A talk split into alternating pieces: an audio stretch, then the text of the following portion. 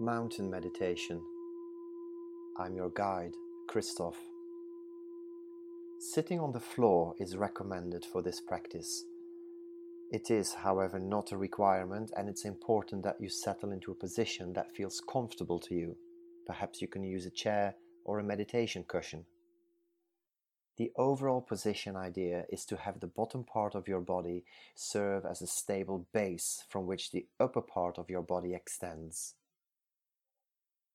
So sit with a straight back, your head held erect on your neck and shoulders, and allow the shoulders to fully relax. And place your hands on your knees. Allow your eyes to close, or if you prefer, lower your gaze or focus on a spot on the wall. And let's bring our attention to the breath. Maybe you're breathing through your nose, or perhaps you can feel the gentle flow of air on your lips. Just become aware of your breath. There is no need to change your breathing, just breathe normally and keep your attention on your breath. Whenever your mind wanders, gently and non judgmentally bring it back to your breath.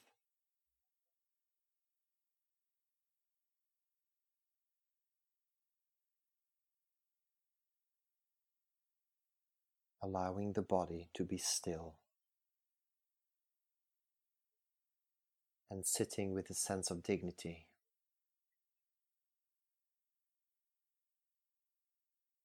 A sense of resolve, a sense of being complete, whole in this very moment, with your posture reflecting this sense of wholeness. And as you sit here, picturing in your mind's eye as best as you can the most beautiful mountain that you know or have seen or can imagine. Just holding the image and feeling of this mountain in your mind's eye, letting it gradually come into greater focus.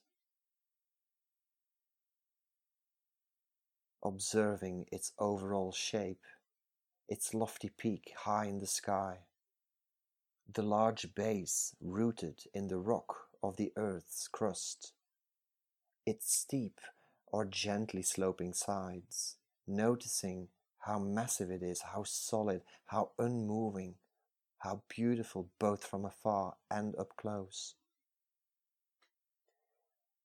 Perhaps your mountain has snow at the top and trees on the lower slopes.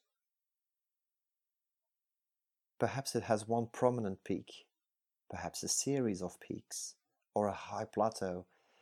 Whatever its shape or appearance, just sitting and breathing with the image of this mountain, observing it, noticing its qualities.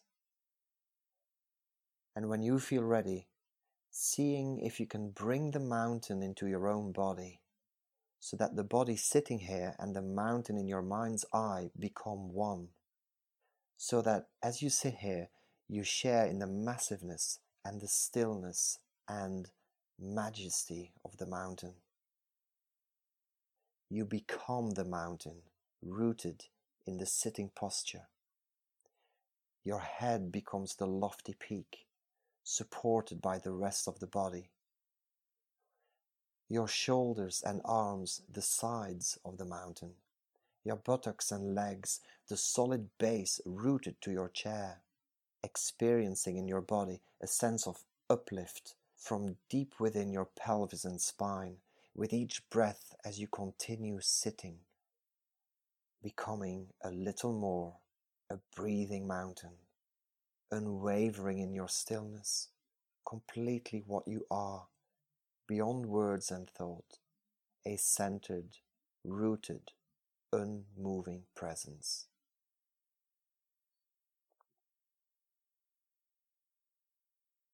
Now, as you sit here, becoming aware of the fact that as the sun travels across the sky, the light and shadows and colors are changing virtually moment by moment. Night follows day, and day follows night. a canopy of stars, the moon, and then the sun. Through it all, the mountain just sits, experiencing change in each moment, constantly changing, yet always just being itself. It remains still as the seasons flow into one another and as the weather changes moment by moment, day by day, calmness abiding all change. In summer, there's no snow on the mountain, except perhaps for the very peaks. In fall, the mountain may wear a coat of brilliant fire colors. In winter, a blanket of snow and ice. In any season, it may find itself at times enshrouded in clouds or fog or pelted by freezing rain. People may come to see the mountain and comment on how beautiful it is or on how it's not a good day to see the mountain. None of this matters to the mountain, which remains at all times its essential self. Clouds may come and clouds may go. The mountain's magnificence and beauty are not changed one bit by the way people see it, nor by the weather, seen or unseen, in sun or clouds, broiling or frigid, day or night. It just sits, being itself. At times visited by violent storms, buffeted by snow and rain and winds of unthinkable magnitude. Through it all, the mountain continues to sit unmoved by the weather, by what happens on the surface, by the world of appearances. And in the same way as we sit in meditation, we can learn to experience the mountain. We can embody the same unwavering stillness and rootedness in the face of everything that changes in our own lives over seconds, over hours, over years. In our lives and in our meditation practice, we constantly experience the changing nature of mind and body and of the outer world.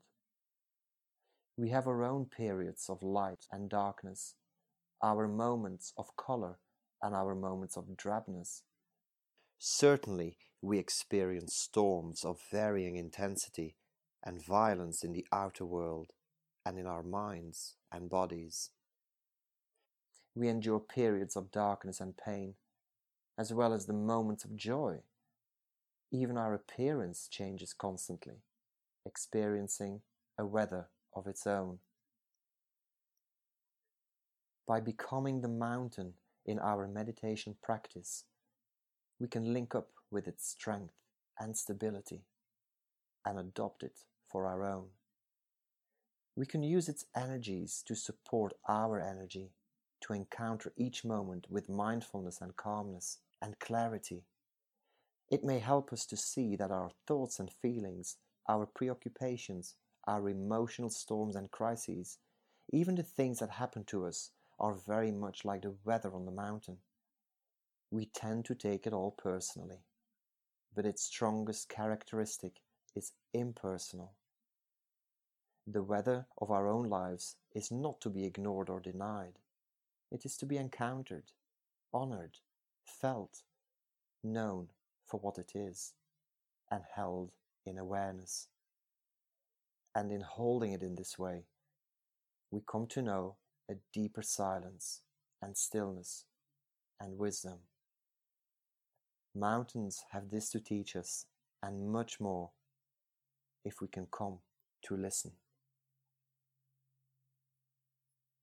And as the practice comes to an end, gently bring your awareness back to your environment and in your own time, open your eyes.